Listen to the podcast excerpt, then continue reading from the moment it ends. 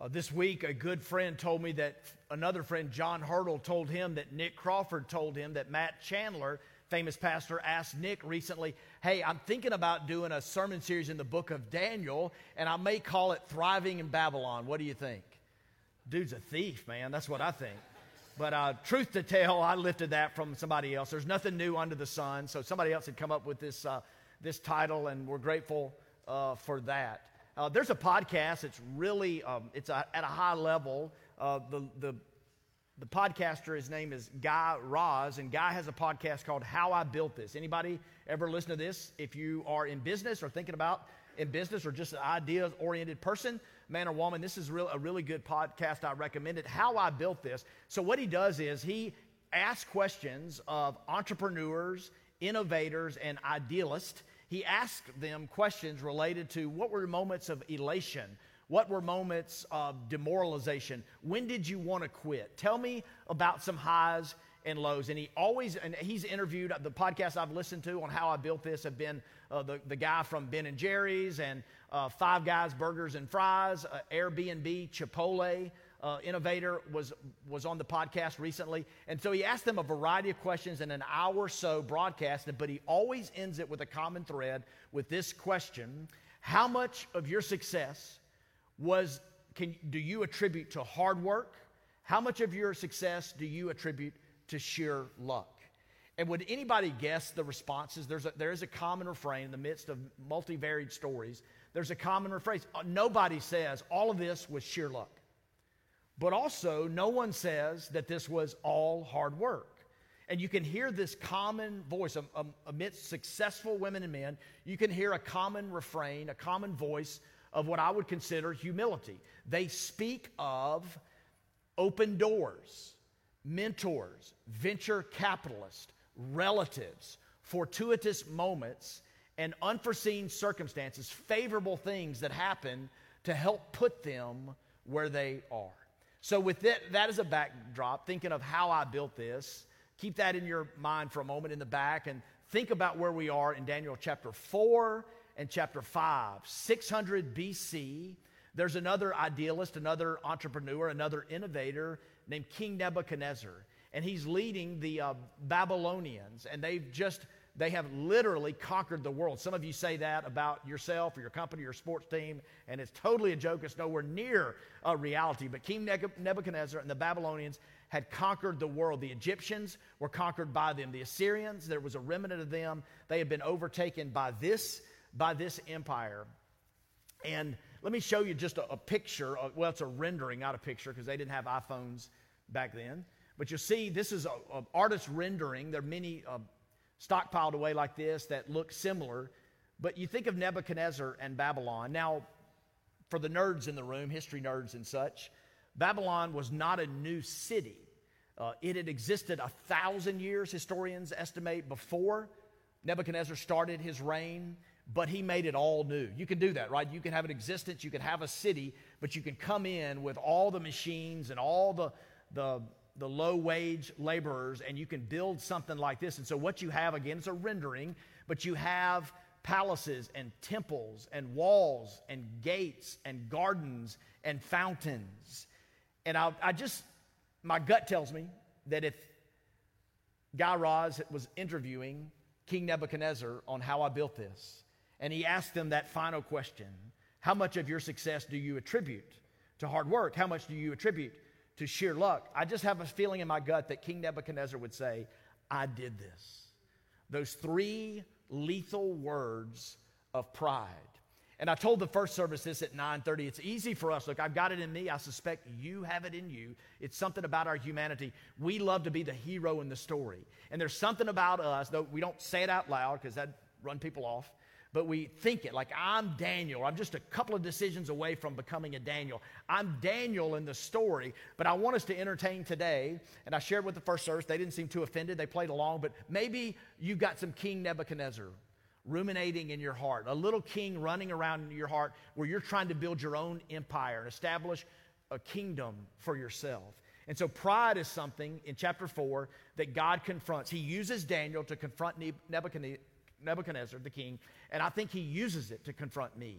This is one of those sermons I've wrestled with it a little bit. It's not just words on paper, but I've wrestled with it a little bit myself, and I hope it'll uh, motivate you, hope it'll move you, I hope it'll encourage you in some ways, and I hope it'll challenge you and step on your toes and rattle your cages and ruffle your feathers uh, just a little bit because pride is something within every heart, every single heart in the room. Who built this? And by the way, let me ask you what kind of life are you constructing? What kind of life are you building? What kind of soul? What kind of character? What kind of relationships? What kind of marriage? What kind of spiritual beliefs? What type of life are you constructing? What's your empire? What, what is your, what's your kingdom? Now, when we talk about confronting pride, I've got a friend who doesn't believe. He's not a Christian. He comes to our church some. I love the guy, and I tell him he's not a believer yet. He knows I'm uh, working on him, and he uh, tells me he's working on me as well. But he, uh, one of the, the complaints he has against uh, people of faith, Christians in particular, is that we uh, we preach against self-esteem, that we preach against having any form of pride. And I, so I want to say, I think this is instructive and helpful, especially to the young people here. But listen, uh, the Bible is not against having healthy self esteem. The Bible is not against you, parents, saying, I'm proud of my kids. Maybe not put an you know, bumper sticker about your kids being on the honor roll. Maybe not that. But just saying, hey, I'm proud of my kids. I'm proud of who they're becoming. I'm, I'm proud of the hard work. I, I want to say to you, that's good and that's healthy. But when I talk today from Daniel chapter 4 about God confronting our pride, it's the pride that uh, exalts self. It's the pride of, uh, with a sense of entitlement. It's the pride that shuns other people and puts yourself on some type of perch or pedestal. It's that type of pride, which, y'all, it stems from insecurity and it overcompensates in fear.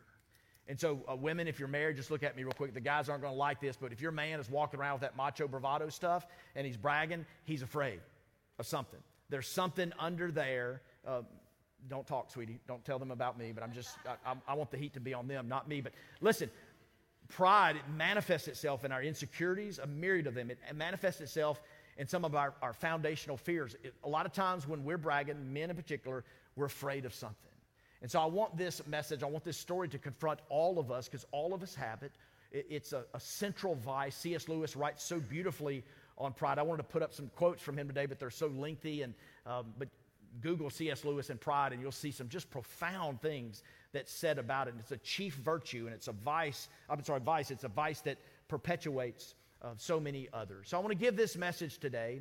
Uh, by the way, in a quick summary of Daniel could be this: it's one big epic story of God's kingdom versus human empire.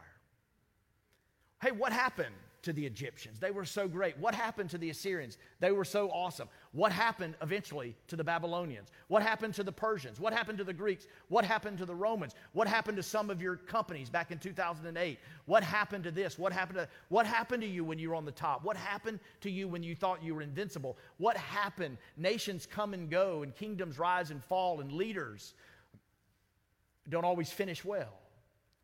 And so we come today and we see this, and it's just so easy for us to say, I'm Daniel. But look, the chief story of Daniel is living faithfully in a godless culture. And I'm telling you, I want you to hear me today. God is still looking for Daniels. He's looking for Daniels not to retreat from the culture and not to just acquiesce to it and say, I'm going to go along to get along. But what we see, and you'll see it in chapter 4 yet again, you'll see a man who shows respect to people. You'll see a man who worked hard. And I know I've said this a few times. I want to say it today because some of you are hearing this sermon or this series for the first time.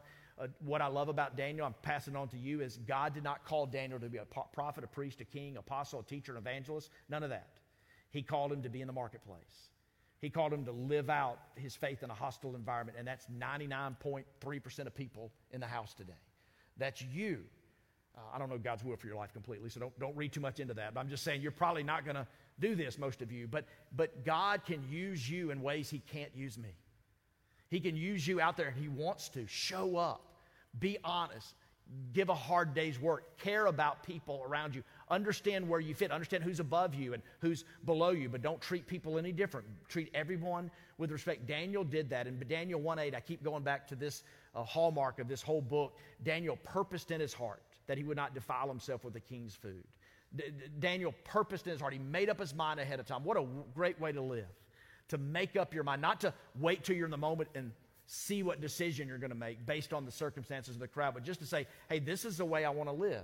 And I'm telling you, for faithful folks, who are bold and creative and genuine and sincere, God will, God will promote you. God will give you a platform. He's looking for Daniels in our day. I want to give this message, Daniel chapter 4, in four parts. And the first one is this part. Part one is the palace. The palace. Daniel chapter 4 and verse 4. I, Nebuchadnezzar, notice the, the, we have a new narrator. Remember, I told you last week for the nerds, chapter 1 and chapter 2 is written in Hebrew. Uh, chapter 3 and um, many of the other chapters are written in Aramaic, not many of those in all of the Bible. And then they drop back into Hebrew because of the end times, eschatology, all the stuff that happens with the prophecies and stuff like that. Uh, I think I connected with three, three of you just then. But anyway, I, Nebuchadnezzar, was at ease in my house and flourishing in my palace. He's at the peak of success, he's at the pinnacle of comfort and luxury. Is comfort good for you? Somebody said no. You're quick to answer. Is comfort, 2 Corinthians 1 says, God is the God of all comfort. So there is a comfort that God gives and that some of you need today, and I want that for you. You're hurting. And a prayer that the psalmist says that God is guaranteed to hear is the broken and contrite. If you're, if you're proud, he resists that prayer.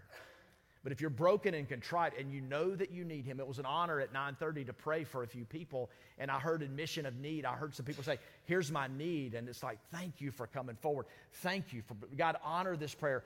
Meet them and comfort them." So God is the God of all comfort. 2 Corinthians 1 would say he's the father of mercies. So he can comfort you in your time of need, Jesus promised. But look, he's not the God of your comfort. He's not, you can't say he's the God of my comfort because when you're comfortable, you're not much good. When you're comfortable, you're at ease in your house. Anybody got a palace? Stand up and raise your hand if you got a palace. We're coming to your place, not Piccadilly's after church. Here's Nebuchadnezzar, and, he, and he's saying, Hey, this is what I have. And the three, those three lethal words, I did this. I did this. I built this. This is mine. There's a series of three lethal words that separate us from others and from God. And we see this in Nebuchadnezzar. Anybody got the sense that the story is about to change? When you're at ease in your house, when you are flourishing in your palace, there's no guarantees. So, part two is the dream. We go from the palace to the dream. You say, Preacher, I thought we just had a dream. Are we repeating ourselves? It's another dream. We got some dreams up in Daniel. Y'all got you guys have dreams? You don't just have one dream, you dream. Nebuchadnezzar, the king, says this I had a dream and it frightened me.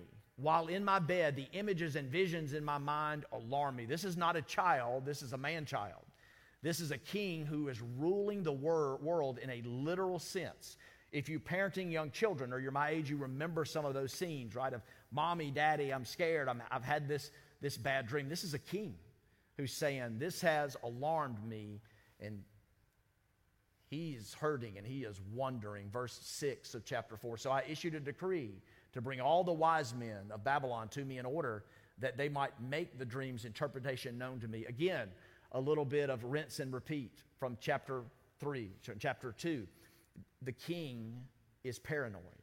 The king has devoted his life to conquest, to power, and to control his own good at the expense of other people. A terrible strategy for life. Oh, but I'm at ease in my house. I'm flourishing in my palace. But the dream disrupts him. And this is not a silly dream about a monster under the bed, Jason or Michael or whatever's coming up. By the way, we're coming up close to scary season. I've got some good pranks for some people in my life. But he's scared. But this is like legit fear. This is fear of the future, which psychologists tell us is one of the great fears of life.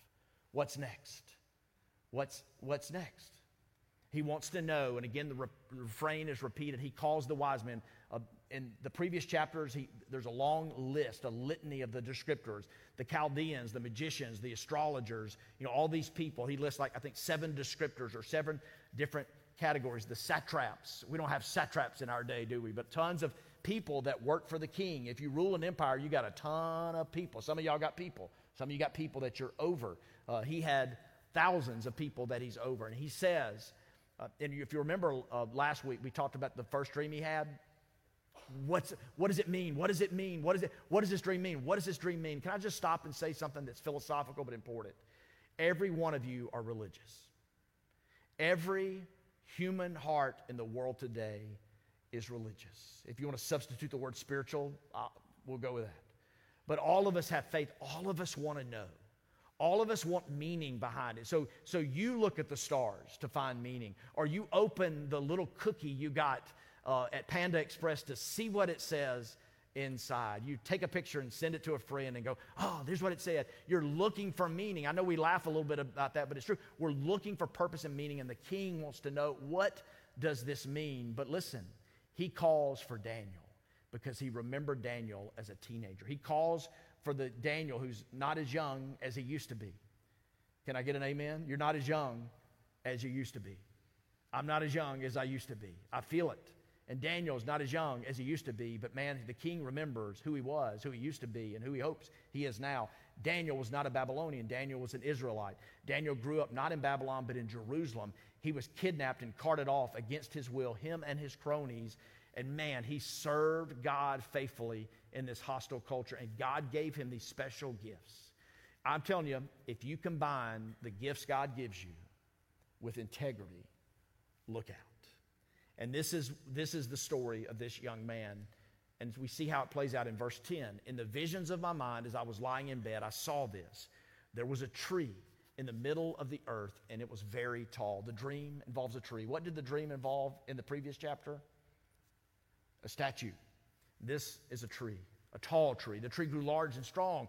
Its top reached to the sky, and it was visible to the ends of the earth. Its leaves were beautiful, its fruit was abundant, and on it was food for all. Wild animals found shelter under it. The birds of the sky lived in its branches, and every creature was fed from it. This is the dream, and the dream is a tree. I was in Africa just a few weeks ago when you read this poetry from Daniel about the living things and all the creatures. It just it just stares you like you feel it in a real real way.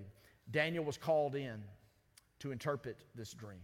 The first dream was a statue.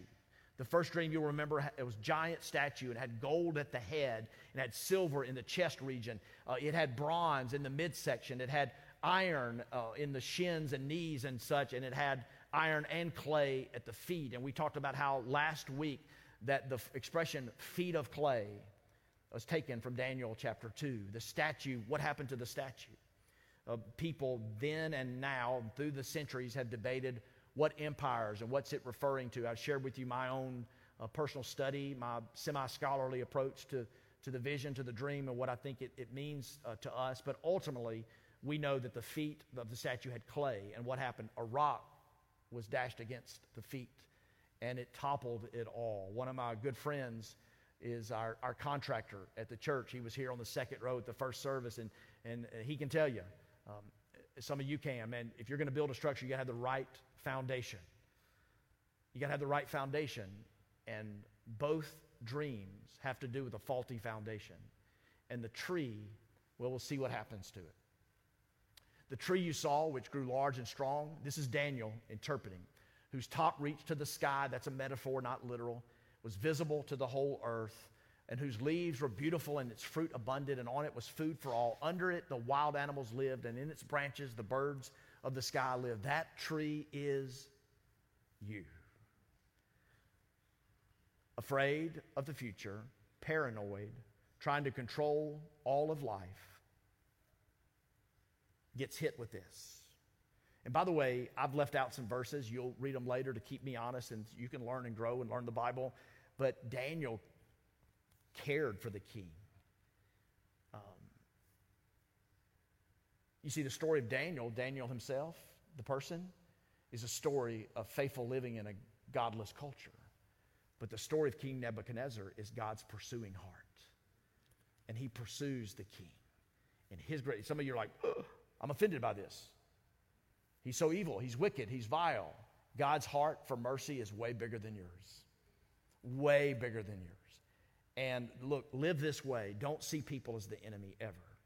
And if there, if there is an enemy, look, tr- trust that person to God and pray for them and hope that God can restore. Because isn't that what He's done for us? He's shown us His kindness. Be kind and tenderhearted, forgiving one another, even as God, for Christ's sake, has forgiven you. We forgive because we've been forgiven. And so we see Daniel's heart. But look, he, he cares, but then he drops the truth bomb. which is a great way to follow Jesus in our world today. Care about people, but don't be afraid to preach the truth. When you do, I know from personal experience, it comes at a cost, but it's the way to live because truth matters. And in love, I say it please don't follow your truth, follow the truth. And it's good news of great joy for all people. This is the interpretation. Daniel to the king, Your Majesty, and this is the decree of the Most High that has been issued against my Lord the king. He's bold, but he's kind. You will be driven away from people to live with wild animals. You will feed on grass like cattle and be drenched with dew from the sky for seven periods of time until you acknowledge that the Most High is the ruler over human kingdoms and he gives them to anyone that he wants. We see the palace we see the dream, which is the tree. And then we see the warning. Part three is the warning. Verse 27 Therefore, may my advice seem good to you, my king. Separate yourself from your sins by doing what is right. What does the Bible call that? Separate yourself. It's a, it's a religious word, but it's really important. And I'll give you a hint if we're playing a game here. I told you a couple of weeks ago don't go to a church that doesn't preach this. What, what word am I looking for? Repentance. When you change your mind, the Greek word is metanoia. When you change your mind, when you separate yourself from your sins by doing what is right, that's repentance. And from your injustices by showing mercy to the needy. Can I get an amen? Perhaps there will be an perhaps there will be an extension of your prosperity. I love this so much. There's so many spiritual values here. There's so many leadership lessons. Daniel is like, hey, may my advice seem good. You ever try to connect with somebody like you want them to hear what you have to say? You really you feel like there's something at stake and you're like, "Oh, I hope you I hope you're listening. I hope you're listening. I hope this I hope you receive this as good."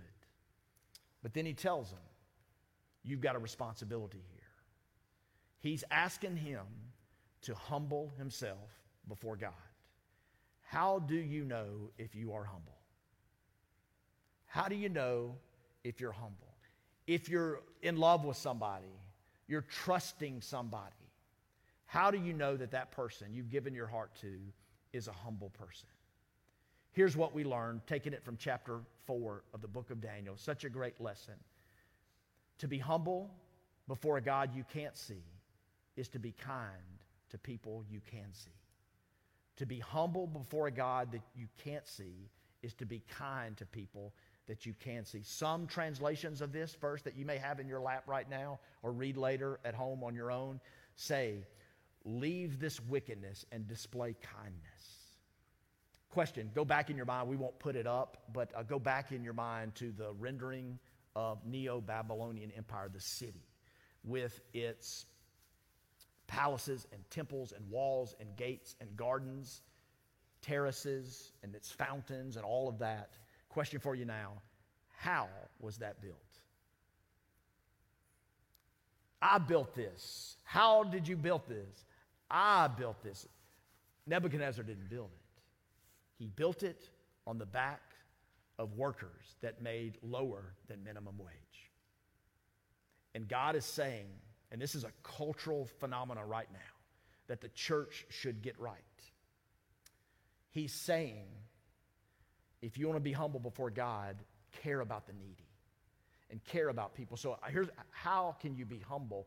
We're going to know, don't live for us, but we're going to know if you're humble by how you treat other people who are not like you, by how you treat people who can't return the favor to you. If you have a corner office, I want to encourage you to be kind to the entry level worker. You say, well, preacher, they come and go. They're just, you know, they just come in. Why learn their name? Why learn their story? Because that's the heart of God. You, are, you can show that you are humble before God you can't see by being kind to, the, to people that you can see. If you're married, look at me. It's going to get warm in here for just a minute. But if you're married, show greater sensitivity to your spouse. When you're home alone and it's not for show, be kind to your spouse. They're fighting so many battles that you know and don't know about. Be kind to them. You can be humble before a God you can't see by being kind to people that you can see. And our humbleness, our humility is shown, should be shown by the people that live closest to us. I'm going to say it again if you haven't heard me preach this, but if you lead in this church, if you're a servant leader here, it matters how you lead at home. You say, Preacher, you, do you ever back that up? Look, it matters. My wife's on the front row every Sunday. It matters how I treat her. She tells my story. If you're leading in the church and we have in love participated in church discipline, and it matters how you treat, and you treat your spouse as equal and treat her with sensitivity and kindness. Remember what the New Testament says? Uh, Paul didn't say, you know, if you want to lead to the church, you, you need to be a successful business person. He didn't say that. He said, if you want to lead in the church, you need to lead well at home.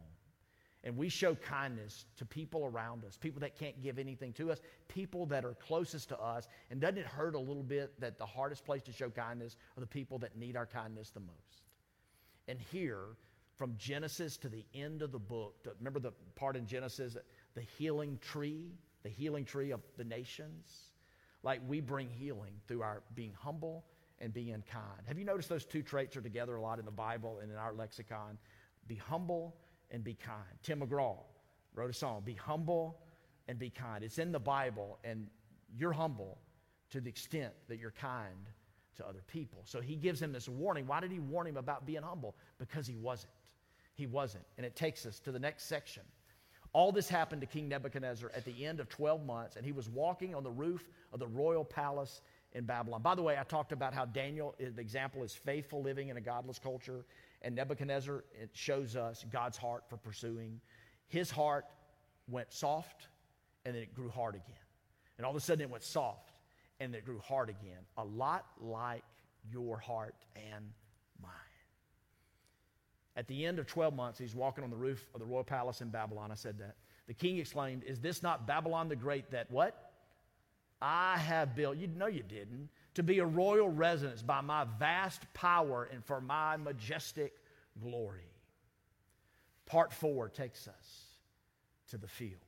Because you knew when he was in the palace, in his house with ease, and in his flourishing in his palace, that the story had more to it. And he goes to the field. While the words were still in the king's mouth, a voice came from heaven King Nebuchadnezzar, to you it is declared that the kingdom has departed from you. Uh oh. You will be driven away from people to live with the wild animals, and you will feed on grass like cattle for seven periods of time until you acknowledge that the Most High is ruler over human kingdoms, and he gives them to anyone that he wants. At that moment, the message against Nebuchadnezzar was fulfilled. He was driven away from the people. How sad that the mightiest man on planet Earth became a madman. And for seven years, no personal hygiene, no haircuts, no hot baths. He lived among the animals. When we were in Africa, they brought a big pig up the hill, big old fat pig that they had fed for you know why. And I was like, uh oh, here, you know, and they, I turned away as they, the pig f- screamed for his life that left them a couple of minutes. I mean, I was like, oh, but my point is uh, to gross you out, uh, to get you prepared for barbecue pulled pork at lunch. My purpose is to say, man, you and I don't want to live among the animals. We just don't. And the, this man became mad, and his humanity was stripped from him. He ate grass like cattle, and his body was drenched with dew from the sky until his hair grew like eagle's feathers and his nails like bird's claws. Dude needs some hygiene. The dude needs a haircut. The dude needs a hot bath. It reminds me of Obadiah, who said, Your arrogant heart has deceived you. I've shared this with some of you before, but you're going to get to heaven one day, I hope. You're going to bump into Obadiah. He's going to say, Hey, what'd you think of my book? And you're going to say, Man, I never read it. But you'll say, Man, my preacher preached about it. I know 3A. 3a, he gave me three. It's only one chapter, by the way. 3a, it says, Your arrogant heart has deceived you. So if you, if you get to heaven in God's grace, you can tell Obadiah this passage. But man, look, that's so true. There's more familiar words. Pride goes before destruction, a haughty spirit before a fall. You ever heard that? You ever said that to somebody when you need to be preaching that to yourself? Anybody? What do they call it today on social media? Instant karma. Instant karma the reductionist, here, here's what we say. We quote this often. We've uh, distilled the essence of it, and we all say this pride comes before the fall. Now, in the South, in Mississippi, we've looked forward to the fall. It lasts about five days, but we love the fall. and like we get the pumpkin spice latte, and like we throw the sweater, the scarf, the scarf around our neck, and uh, we make little Instagram videos. We're so excited about fall. Since, fall is a pleasant welcome word, let's let me let me rephrase this Bible verse. Pride comes before the face plant. And I want to say to you, you can avoid a lot of face plants.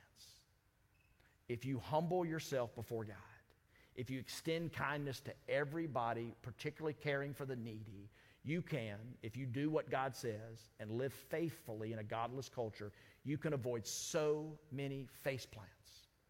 Now, remember last week, I'm not contradicting. This week doesn't contradict last week. Last week we talked about the furnace. We said the furnace is inevitable, right? The furnace, you will, the heat will be turned up. Your back will be against the wall. You will be in the line of fire. You can't avoid the furnaces in your life. You can't, and I can't. The furnace doesn't say, oh, do you believe in Jesus? Are you a follower? Oh, you get to pass. No, no, no. You, you will experience so much. You can't avoid the furnace, but you can avoid so many face plants if you and I live our lives with humility. Let's end with this. But at the end of those days, I, Nebuchadnezzar, looked up to heaven, and my sanity returned to me. Then I praised the Most High and honored and glorified Him who lives forever. For His dominion is an everlasting dominion, and His kingdom is from generation to generation. Is this shocking to some of y'all? I'm telling you, it's in you. Soft heart, hard heart, soft heart, hard heart. We vacillate. We change our mind. We're hypocritical. We're, we're duplicitous. Lauren prayed it a moment ago. Our heart, Psalm 86, 11, uh, protect me from a, you know, unite my heart from having a divided heart. All the inhabitants of the earth are counted as nothing as he does what he wants. With the army of heaven, the inhabitants of the earth, there's no one who can block his hand or say to him, What have you done? At that time, my sanity returned to me, and my majesty and splendor returned to me for the glory of my kingdom. My advisors and my nobles sought me out. I was reestablished over my kingdom, and even more greatness came to me. I feel like he's gotten a shave and a hot bath, and he's like brushing his teeth and stuff. Now I, Nebuchadnezzar, praise, exalt, and glorify the King of the heavens because all his works are true and his ways are just. He is able. Remember the guys, Shadrach, Meshach, and Abednego? He can rescue me from the furnace. He is able. And even if he doesn't, and Nebuchadnezzar, it's starting to dawn on his, his heart is softening towards God.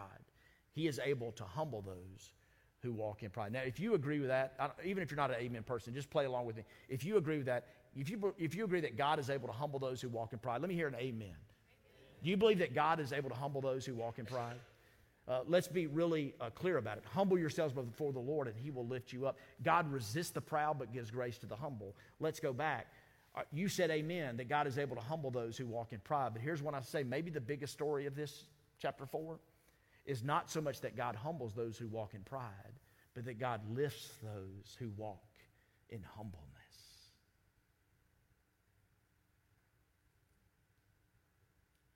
God restores. I've skipped a lot in chapter 4 for the sake of time. But when this dream and the interpretation of the dream, Daniel was like, hey, Nebuchadnezzar, this dream, it said, cut the tree. You are the tree. Oh my goodness, that'll get your attention. You are the tree. But it says, leave a root, leave a stump. You know what that signifies? Any guesses? You know what that signifies? Maybe God's not done with you. Maybe you're being cut off, but maybe, maybe God is not finished with you because God restores. Yes, God, God humbles those who are proud, but He lifts up those who are humble. Does that does anybody sense maybe an opportunity to experience God's grace in their lives? I love this verse. I look at it often. But you, Lord, are a shield around me, my glory, the one who what? The one who lifts my head. I don't have it on the screen, and I, I should have done it. Lauren, as you and the team come up, uh, anybody have their Bible open to Daniel chapter 4? Um,